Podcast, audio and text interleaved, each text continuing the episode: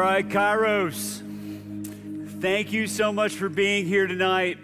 I'm going to share with you a pet peeve, and that's this. What's up with the bad cell service recently in Nashville? Yes, thank you. Maybe it's a Verizon issue. Did I hear this from somebody? All the way in Columbia, all the way down in Sea Town. Okay, here's the deal. If you have not had this problem, I'm very jealous and I'm angry about it. But what's been happening recently is that I've had phone conversations with people and the connection is bad. And what happens is you are talking to the person and all of a sudden you hear every other word that they're saying. Can you feel me on that, right? And so you start going, hey, I can't hear you. And they go, I can't hear you either. It must be your fault. And so you start blaming each other, but you can't really hear each other. And eventually, we start going, okay, I'm just going to hang up. So you start calling them back. Guess what happens then? You just keep missing each other, right? You like leave voicemails on each other's phones. You kind of like give up. Eventually, 2 hours later, you reconnect. And it's just terrible because cell service, this kind of connection, has become such a part of our life that we just don't know what to do without it. And that's another night of my rant about technology. If you hear me over and over again, I'm always like, technology is the worst. Tonight, when it comes to connection, this is our theme for the night. How to have a connection with Jesus. If we say at Kairos that we want to be a place where we can connect to Jesus Christ, each other, and the local church, it all starts with Jesus. How do we connect with Jesus? Because that connection is vital for us to be people who are his followers. So if you got a copy of the scriptures, why don't you turn with me to John chapter 5. We're going to be in verse 39. That's our text for tonight. I'm going to read it to you, okay? So we're just doing two verses, and it says this. John 5, verse 39 and 40. Jesus is speaking, okay? And he says this. He says, you pore over the scriptures because you think you have eternal life in them, and yet they testify about me. But you are not willing to come to me so that you may have life. Now, Jesus, in the context of this text, is facing people who hate him. There are people who are very critical of Jesus and his ministry, which may seem shocking to you.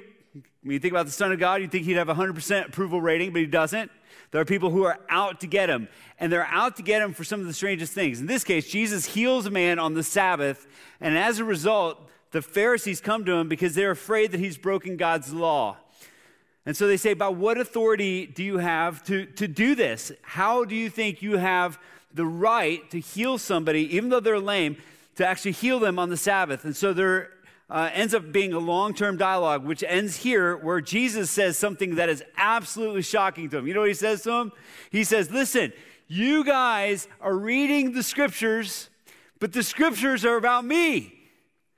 Now, because we kind of grew up in church, that doesn't seem like a crazy thing to say, right? I don't know if you grew up in a Sunday school class where the answer to every question was what? Jesus, right. There's an old joke out there about a little boy who's in Sunday school, and the teacher says to him, hey, what has a bushy tail, is brown, and looks for nuts? And the little boy looks at her and says, all right, that sounds a lot like a squirrel, but I'm going to go ahead and say Jesus, right? Because that's just the way we roll in Sunday school. And yet, in Jesus' day, this is an incredible claim. Like, this is an insane claim that somebody would say, everything you've been reading about Moses and the law and the prophets, that's all ultimately about me. And you're missing me. You're not connecting with me. I'm right in front of you, and you need to see that I'm the fulfillment of everything that you're looking for. Now, let's unpack this claim, because some of you may go, okay, that is a crazy claim. How could Jesus say that? How could he say that? Like, that just doesn't seem to make sense. A couple years ago, I was pastoring a church here in Nashville, and a guy came to our service. We've been praying for him to show up for years. He was the father of one of our church members. He showed up, and he was so moved by the worship.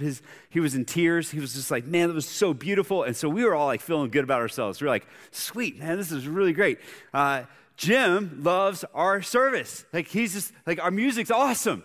So we asked him another question, like, what made you love the music? And this guy was like next level delusional, because what he said next was crazy. He said, the reason I loved it so much was because everybody was singing about me. We're like, okay, like obviously you were not paying attention because most of those songs were about Jesus. They were not about you, Jim. You've never even come to this church before. How could we be singing about you? And this is the way that the people who are listening to Jesus probably heard it. They're like, how in the world could you take what Moses said about the law and the scriptures be about you? And so it's important for us to see that question and that claim and then go backwards and kind of figure out like what Jesus is really saying. You see, this isn't the only time Jesus says this about himself. If you remember the story of the crucifixion, Jesus was crucified, he was dead, and he was buried. On the third day, he was raised again. And when Jesus was raised to life, a lot of people were uncertain as to what was going to happen next, because some people were hearing stories of Jesus being seen. They were hearing stories of the tomb being empty, and they didn't really know what to make of it, because they were saying, how could a person die and then come back to life, right? That just seems absurd. And yet, there were two men on their way to a place called Emmaus. They were followers of Jesus, and as they were walking on their way to Emmaus, another person joined them and began to talk to him about what had happened. They started telling him the story of Jesus and how they were like wrecked by this and they didn't know what to do. And in Luke chapter 24, we find this third person who's Jesus telling them how to interpret the scriptures. Look with me in verse 25. He said, this is Jesus, they don't know it's Jesus yet, but he said to them, "How foolish you are and how slow to believe all that the prophets have spoken. Wasn't it necessary for the Messiah to suffer these things and enter into his glory?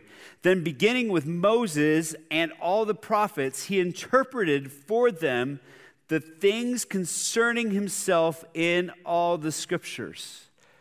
So what Jesus does is he says, listen, the scripture ultimately is a story about me. I'm the key to understanding it. And for many of us, like we come to our Bibles and we read them simply for stories about how to live morally or how to live right or how to get God to answer your prayers. And so we read stories about David fighting giants and we think, wow, that's cool. Like we can fight giants like that. Just if we like believe enough and we care enough, God will fight for us. But that's not how we interpret the scriptures. The scriptures are ultimately about Jesus and what he's done for us. And so if you start looking at the text, you start looking through the scriptures, you start reading your Bible and start seeing Jesus in it. You start seeing a different story. You see a story that's much bigger than simply a story about how we can like life hack our life and have a better life here and now, but we see a story of God's redemptive plan and his redemptive work in us and how he can change our life and give us a different hope. And so one of my favorite ways to do this, just give you a practical interpretation skill, is something called promise fulfillment. When you see something in the Bible that reminds you of what Jesus did, often there's a promise that's being presented for you, which ultimately is fulfilled in Jesus Christ. Probably the easiest one of these to see in the Old Testament is the story of Abraham and his son Isaac. Abraham was told by God that he would have a son. And that son would be the beginning of a great nation. Now, Abraham's old at the time. He's 99 years old. It seems crazy for him, as it does for us now, that somebody that old could have a kid, but he ends up having a son. He calls him Isaac, which literally means it's hilarious, okay? And so he's like, all right, we're going to have my son hilarious, and we're going to like raise him up to follow the Lord. And then God tells him to do something even crazier, which is to take that son, that is the son of the promise, and sacrifice him on a mountain. So Abraham does that. He goes and takes his son to this mountain and brings him to the altar. And as he's about to sacrifice his son, an angel says, Abraham, don't do that. I want you to go look over to your right. There's a ram, a sheep that's caught in a thicket. I want you to go take that sheep and I want you to sacrifice it in your son's place. And so he does that. And here we find a picture of what Jesus did for us. That on another day, 2,000 years later, actually on the very same spot where Abraham offers his son up as a sacrifice, there would be another substitute, but that would not just be another lamb that was offered. It would be the very Son of God, and God would bring his own son and have him there in that space, and his blood would be shed for us so that we could have life. That's the gospel in the book of Genesis. And throughout the Bible, you find these promises that are being made that are ultimately fulfilled in Jesus Christ. And Jesus is saying, your entire Bible ultimately is telling you who I am, and you're missing it. You're missing it. And here's the thing. I'm deeply concerned for my own life, my own walk with Jesus, that when I look at these Pharisees, who were the best followers of God at the time, the ones who kept the rules, they kept not only the Ten Commandments, they kept all 613 rules in the Old Testament.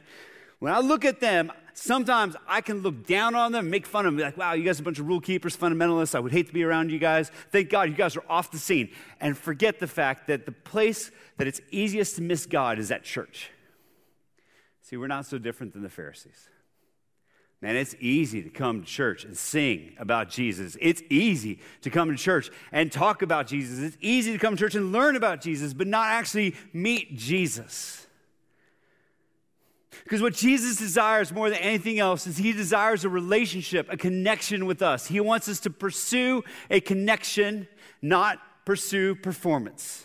And many of us try to keep score in our relationship with God by the things that we do or the Bible stories we can learn or like how good we are to others, and we miss the person of Jesus Christ.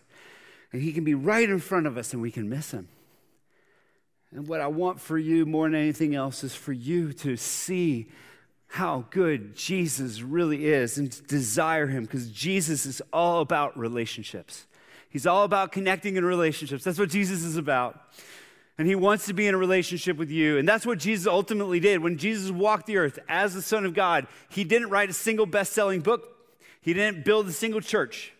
He did not start a movement. What he did is he invested his life in 12 friends, and he preached the gospel to the crowds. And those 12 friends went further than any crowd that he ever reached, because the people that he invested his life in, the relationships he had with those, were the ones who ignited a movement that changed the world.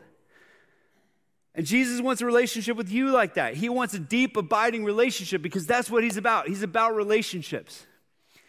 Now, with relationships, they're all about putting in time.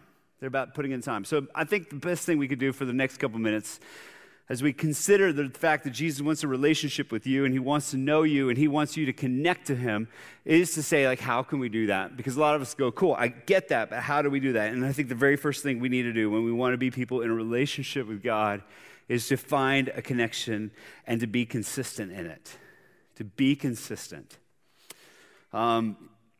Relationships ultimately are about time, and they're about choosing to spend consistent time with God.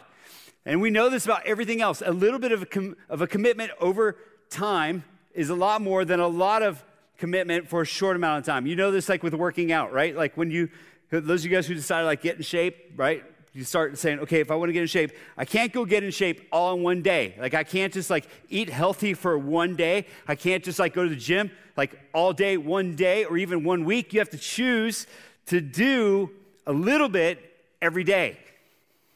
Same thing is true with investment. Like if you just throw all your money into the stock market one day and hope to have enough to retire on, that's never going to work. But if you give a little bit of money over time, that money will grow and grow and grow. And so one day you can be like, hey, I don't have to work anymore. Same thing is true with the relationships. Any relationship ultimately is an investment over time where you consistently pursue a relationship with somebody else.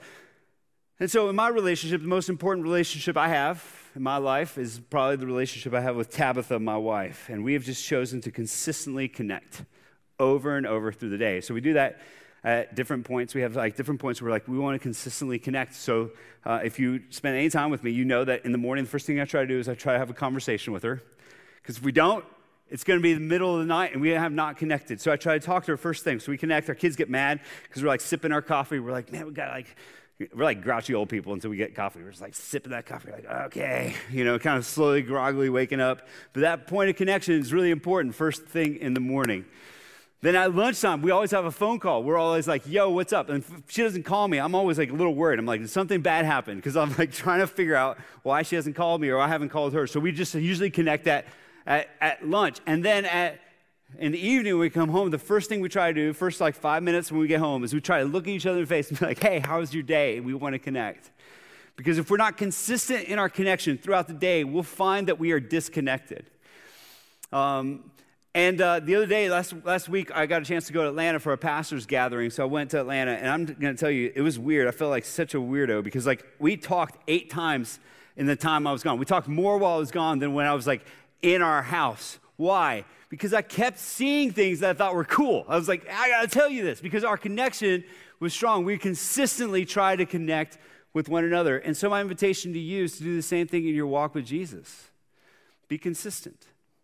My dad gave me some great advice when I was a kid. His advice was this. He said, if you want to connect with Jesus on a daily basis, try this. No Bible, no breakfast. No Bible, no breakfast. Now, that's pretty intense. That does not count coffee, okay? For anybody who are like keeping score, coffee is like, that's like a whole different category, okay? But like, if we say, I want to connect with Jesus, I'm going to have a time where I feed myself spiritually, I connect to Jesus Christ first, then I'm able to consistently connect with Jesus throughout the day, because consistency is king when it comes to connection. And so if you want to connect with Jesus in a greater way, my invitation to you is to say, first thing in the morning, what I want to do is I want to connect to Jesus Christ before I do anything else except for that coffee, all right? Number two, be expectant. Be expectant. You know, a lot of times when we feel disconnected with God, it's because we don't expect to see him. We don't expect to see him when we read the Bible. We look at the Bible and we see it as something that we need to do or something we need to read, but we don't see it as something that we can see Jesus in. So sometimes when we look at the Bible, we look at it, we see it almost like this like painting. Like we're like looking at this thing and we're trying to like copy it. We're trying to just be like it. But we're not really looking at it the way it was intended. The Bible's not intended to be a painting that we look at. It's intended to be a picture, a window that we look through. And we can see Jesus Christ and connect to him. That's what the Bible is made to do. It's made to point us to Jesus, to know who he is, to connect to him.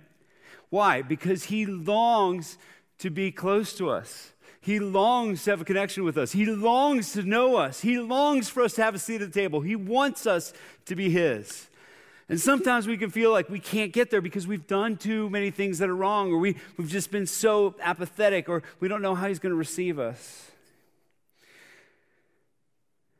And if we would just see the way that he sees us, I think our life would change radically. A couple years ago, I got a chance to go to a wedding for some dear friends.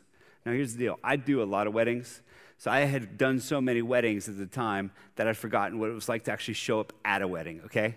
Because I'm usually there so early. Like, when I show up at a wedding, I'm usually there an hour and a half ahead of time, and I'm just bored out of my mind. But when we got invited to this wedding, they said, hey, we want you to come, and we want you to bring your kids, which I was like, are you sure? To be honest, like, kids at weddings can either be like great or can be like absolutely the worst. But they're like, no, we want you to bring your kids. We want you guys to go. And so we all dressed up. We got in the minivan. We started heading down to the wedding. And my wife goes, where's the wedding? I said, well, somewhere outside of Brentwood. Well, somewhere outside of Brentwood was like Leaper's Fork, which is not somewhere outside of Brentwood. I mean, it is, but it's like way outside of Brentwood. And so we kind of drove through the city of Brentwood, we drove through Franklin, we were going towards Leaper's Fork, and we realized we were going to be late. I don't know about you, but going to a wedding and being late is just a bad scene for everybody, okay? Like, it is not a great scene. And as the time started getting closer and closer to the time the wedding was going to start, because it was 7 o'clock wedding, it was going to start at 7, we started freaking out because I was like, I don't know if we're going to get there on time. And my daughter, who was 7 at the time, heard us in the back seat. She goes, we're not going to make it on time? I want to go to a wedding. I've never been to one. And then my 5-year-old was like, we're not going to a wedding. Oh, no. So, like, they were starting melting down in the back. I'm just going, oh, no, dad fail. Like, complete dad fail. Also, pastor fail, because I'm their pastor, and I'm going to be late. So we get to the event. It's getting dark. We can't really see a whole lot, because there's no lighting in Leaper's Fork at all. So we're, like, rolling up there. And as we roll up, I see something that just is horrifying, which is that the bride is about to enter the barn for the wedding. And something inside of me just like broke. I was like, oh man, I don't know how I'm going to live this down. Like, I'd done marriage counseling with this couple. I'd met with them. I'd been there for them when they almost broke up. Like, I knew them really well, and I was late. Like really late. To the wedding, and I didn't know how we were going to get out of the van without it being a huge thing and like stealing the bride's spotlight and just like making a mess of it, and everybody's going to hate us, and I was just like, oh my gosh. And so we just like stopped, and it was like our lights, of course, because I was like, it couldn't get any worse. Our lights Like, we didn't stop, like, in the corner. Our lights were, like, pointed straight at the bride as she was about to get in. She's, like, spotlit like this, you know. And our kids were like, are we going to get out? I was like, no, we can't get out. We're going to miss the wedding. I'm sorry. So I turned off the lights, and the kids were like, we're going to miss it, Daddy. And everybody's, like, falling apart. And I was like, oh, what are we doing? And I'll never forget what happened next. The bride looked at us, and she said, come. Just come. Just come. I want you to come. It's not too late.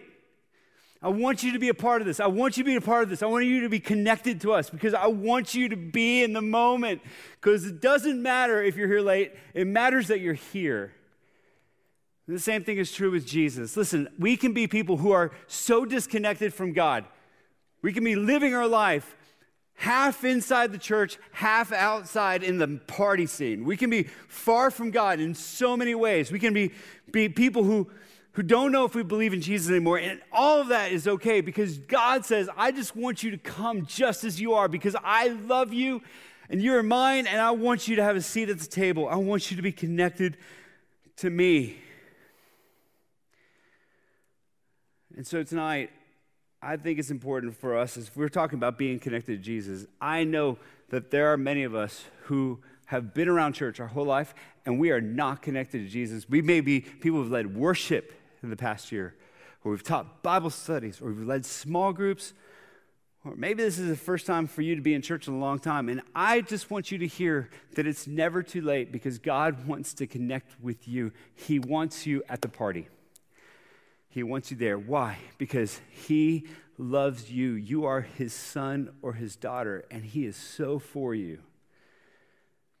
And so we're going to take a time of 120 seconds to really just say, like, let's just sit in that moment when we think about what Jesus is doing. Listen, the Bible is all about Jesus, but it's also all about you. It's about how the fact that God relentlessly desires you to be in His family, and He always has space for His sons and daughters. And He wants you to be close to Him, and He wants you to know Him, and He wants you to be His, and He loves you with reckless abandon. And I don't know if the only thing you can see is the last time you messed up. And I don't know if you can see all your questions and your doubts, like, is Jesus the only way to God? Do we have all the truth? Like, am I going to follow God, or what's that going to cost me? He knows all those things, and what He wants you to do is He wants you to just come because He wants to be connected to you. And I promise you, if you let Him, He will change your life forever. So tonight, maybe we need to reset the connection. Maybe we need to reset it. We need to push the reset button. We need to start over. We need to come clean again. Why? Because the connection is worth it. The relationship is worth it. We want to be a part of the conversation. So our time of 120 seconds is a time where we just kind of just like let the Word of God kind of live within us, let it call us to something new. And the question for us tonight is, where do I need to reset so I can reconnect with Jesus? Where do I need to reset so I can reconnect with Jesus? I don't know where you need to reset. Like, maybe it's a relationship, maybe it's your quiet time with God in the morning, maybe it's your commitment to be a part of a Bible study like this one, maybe it's a decision to start going to church every week. I don't know what it is that God's going to be calling you to reset, but I do know it's because He wants you to be a part of it. He wants you to be a part of the relationship, and He wants you to come in. Let me pray for you. Jesus, I know that many of us tonight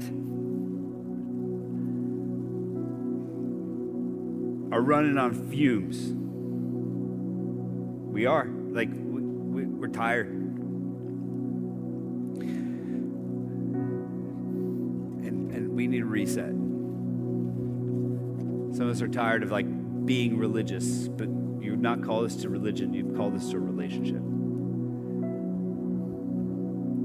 Some of us are feeling the weight of the world. You say, come to me, all you who are weary and heavy laden, and I'll give you rest. There's others who are feeling this loneliness, deep abiding loneliness. No one knows your name. No one really knows you, but Jesus does. And Jesus is inviting you to come, have a seat. I've been waiting for you. Don't stay out in the dark. Come, join the party, because you matter and you are home. It's in Jesus' name we pray.